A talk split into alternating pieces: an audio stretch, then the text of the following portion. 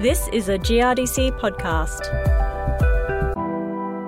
Between 2017 and 2019, strategically placed wheat trials located as far north as central Queensland down to the Riverina region of New South Wales delivered data that will provide grain growers with regional information about variety adaptation and recommended sowing times. Hello, I'm Tony Crowley.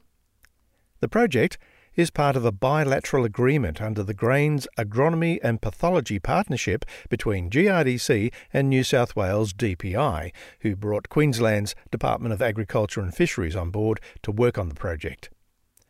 Darren Aisthorpe, a senior research agronomist with DAF, is based at Emerald, Central Queensland, and as part of the research team, he was asked to present a report on this project to the Grains Research Update held recently at Goondiwindi.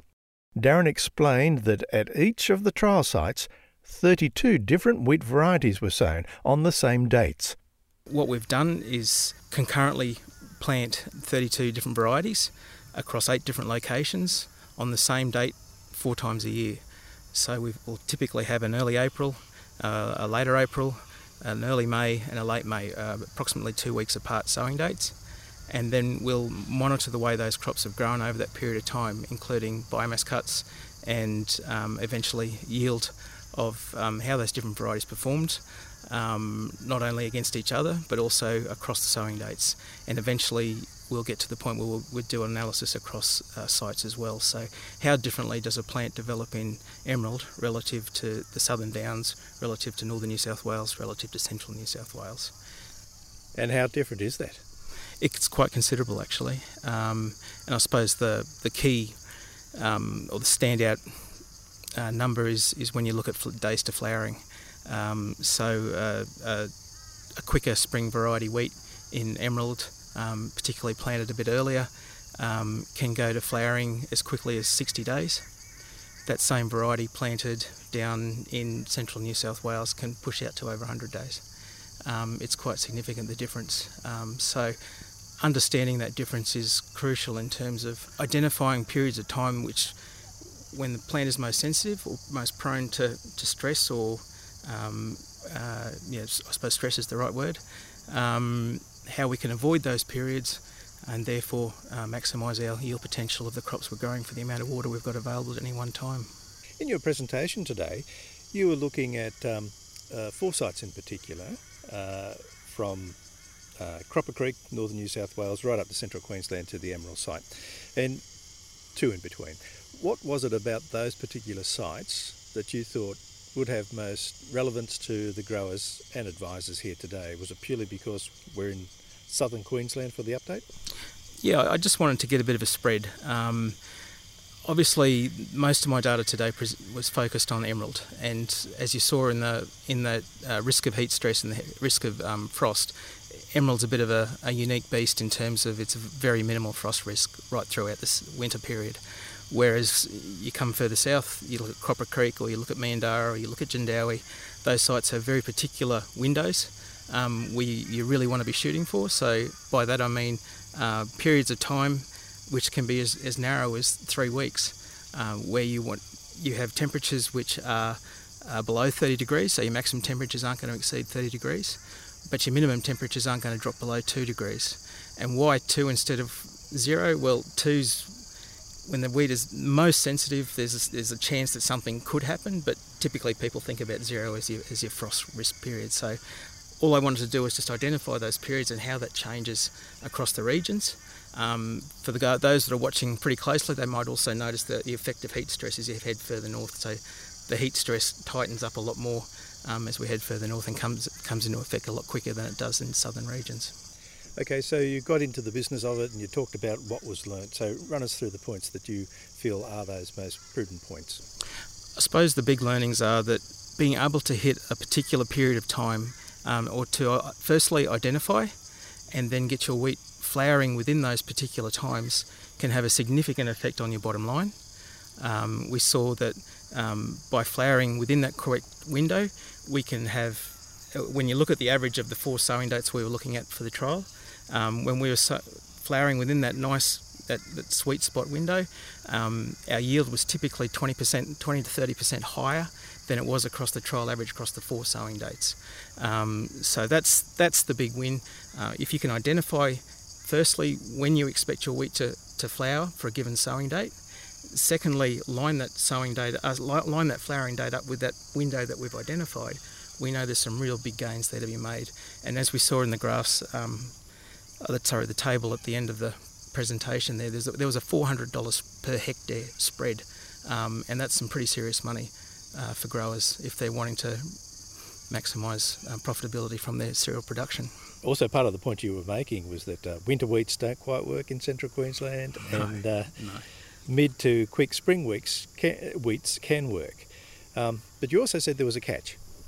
There is, absolutely. Um, if you're not hitting that window, um, you're either going to be very susceptible to frost, um, which is a very real risk for most of the growing region, um, or conversely, and, and, probably more importantly, um, frost is very present in people's minds, but they don't probably fully quantify the, the effect of um, heat stress or stress generally on the wheat crop at the back end of the season. Um, so, as we saw, we saw a real tailing off of the yield response relative to the, the flowering date. Um, and I think it's a message that really needs to be hammered home that um, yes, frost hurts. Yes, it's a really big issue, um, but so is heat stress at the back end. Uh, and equally, um, as we saw, as our evaporative pressure started to increase, as our relative humidity drops off, we really start to see those yields drop away. Um, so we're looking for that Goldilocks period when our wheat's flowering and optimum time. Um, that's where we're going to make our money. And the presentation also, or you posed the question in your presentation, well, how do we determine when is the optimal flowering period in our own environment? So, what were those factors that, that you related to everyone today? I, I mean, we've been growing wheat for a very long time in, in um, Queensland and across the Northern Grains region, and people have a pretty fair understanding of, of particularly certain um, key varieties of, of, when they're going to flower and you've got to build on that knowledge. Um, you've got to build on those understanding of, of when your crop is flowering and how that correlates with that optimum flowering date.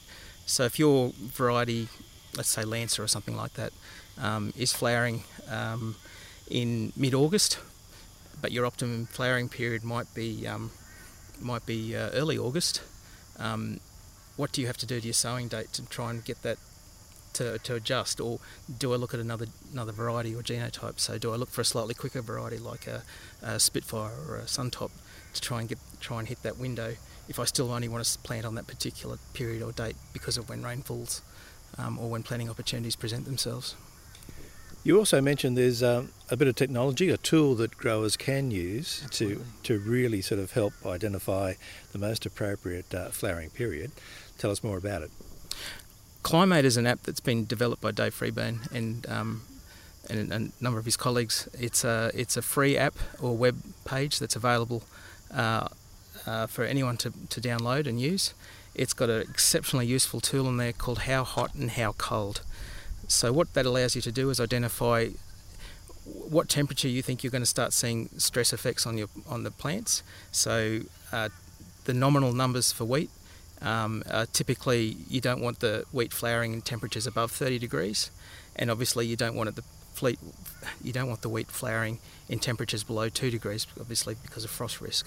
Um, by putting that data in there, it's got a huge number of uh, locations you can select from, which is makes it relatively easy to select a location that should be similar to your farm or your location, and people can then identify using those specifications what's what's a good starting point for me to be able to hit an optimum flowering date? Um, as I say, the, the, the key driver is the, what we always thought the driver was was temperature, so that 2 to 30 degrees range.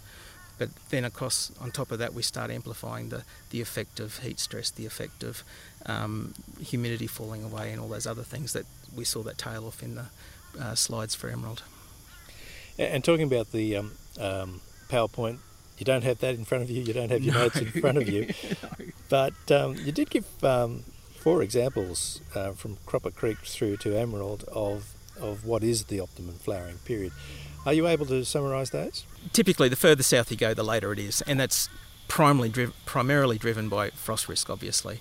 So um, the Croppa Creek area, from memory, it was late September, um, and as you head further north um, through the different sites, it gets earlier into September and, and back into August for for um, somewhere like Theodore, so late August, early September. So and again, when you get back to Emerald, all of a sudden you're back into that sweet spot right across the uh, right across from um, effectively from May through to um, to mid August.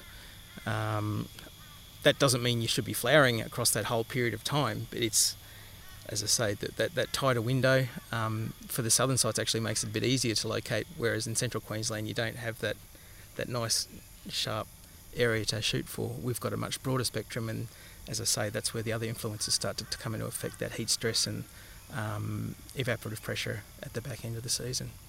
And one of the uh, other interesting points, and you touched on it earlier, was um, optimal flowering period uh, can also translate into dollar returns. Absolutely.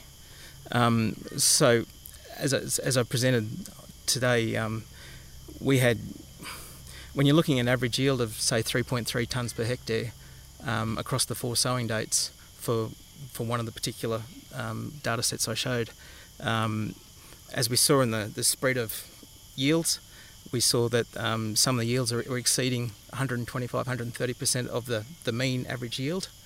Um, so if the average yield was 3.3, all of a sudden we've got the stuff at a higher end uh, is, is, doing up into the 4 tonnes per hectare, and the lower end, say 75% of the average yield, might be down into the twos or, or low 2 tonnes per hectare, and that can basically mean the difference of $200 per hectare um, from the average above or $200 below.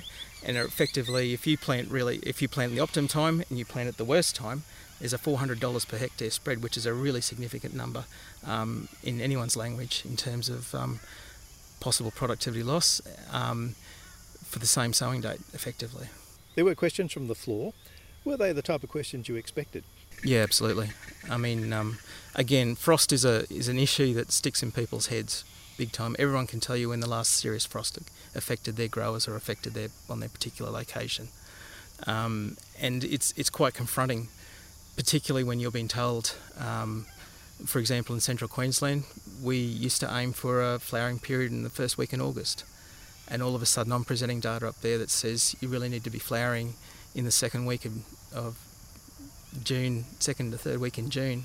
Um, people remember the frost, it frost then, it's a it's a very confronting um, paradigm to challenge. Um, so it's it's what we've done is identify that sweet spot where we're going to maximise yield, but it's up to growers to then identify is that risk too much for me to, to deal with. So if, if I I'm confident I cannot have crop wheat flowering then, so where's my next best option? Do I need to go earlier? Do I need to go later? Um, it's it's that balance of risk risk versus reward. Um, I guess in CQ we're a little bit lucky that frost risk isn't as significant as it is further south, but conversely we've got that really widespread and we've got other factors that can affect our year response. Whereas um, when you've got a hard wall of frost, a hard wall of um, heat stress, that that effect's going to be somewhat reduced compared to what it is um, in our part of the world. As long as you can hit that window, and that's easier said than done. Until you've got some really good phenology data for each re- regional location, um, which hopefully that'll come in time. You did say there was a lot of data to come out of this project, and there's still a lot to be analysed. Yes. What are some of the uh, things that you're looking forward to to come out of that data? I suppose today's presentation was very much a, a, tip of the iceberg sort of thing in terms of this is the one thing that's really stood out to us to date. Um, but be, it's the building blocks behind that is how do we come to this? How do we how does the development of the plant change under certain climates, under certain conditions?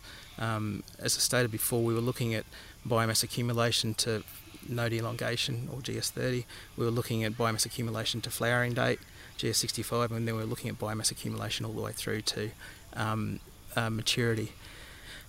And what we see is from hard years to to um, good years that those values change significantly. So we've gone from in 2018 we had crops which were producing at best six tonnes per hectare biomass. Um, that same variety, same planting configuration this year was doing 12 tonnes. Um, so the wheat's an amazing plant. It has an amazing ability to to make use of what resources and, and conditions it's operating within.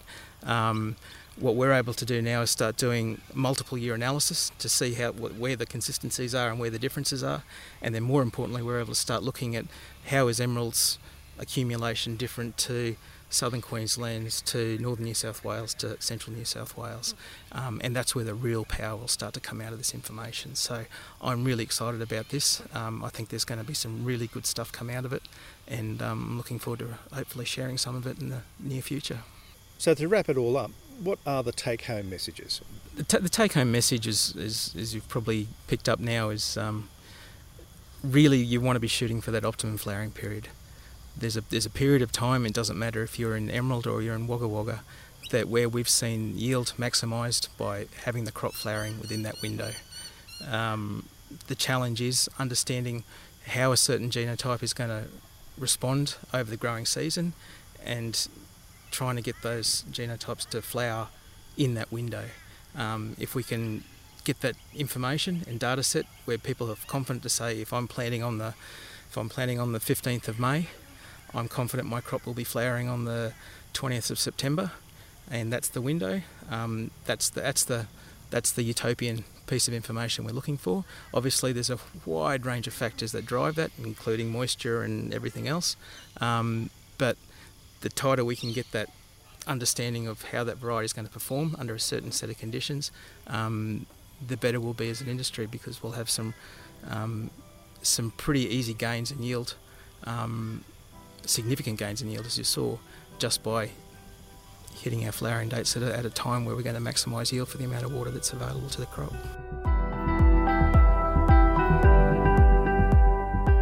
Darren Aisthorpe, a senior research agronomist with Queensland's Department of Agriculture and Fisheries, and Darren is based at Emerald in central Queensland. The update paper is available online on GRDC's website. Just search Update Papers, and the Climate app can be found at climateapp.net.au, and that's Climate or Climate app, C L I M A T E A P P as one word, .net.au. I'm Tony Crowley. Thanks for listening.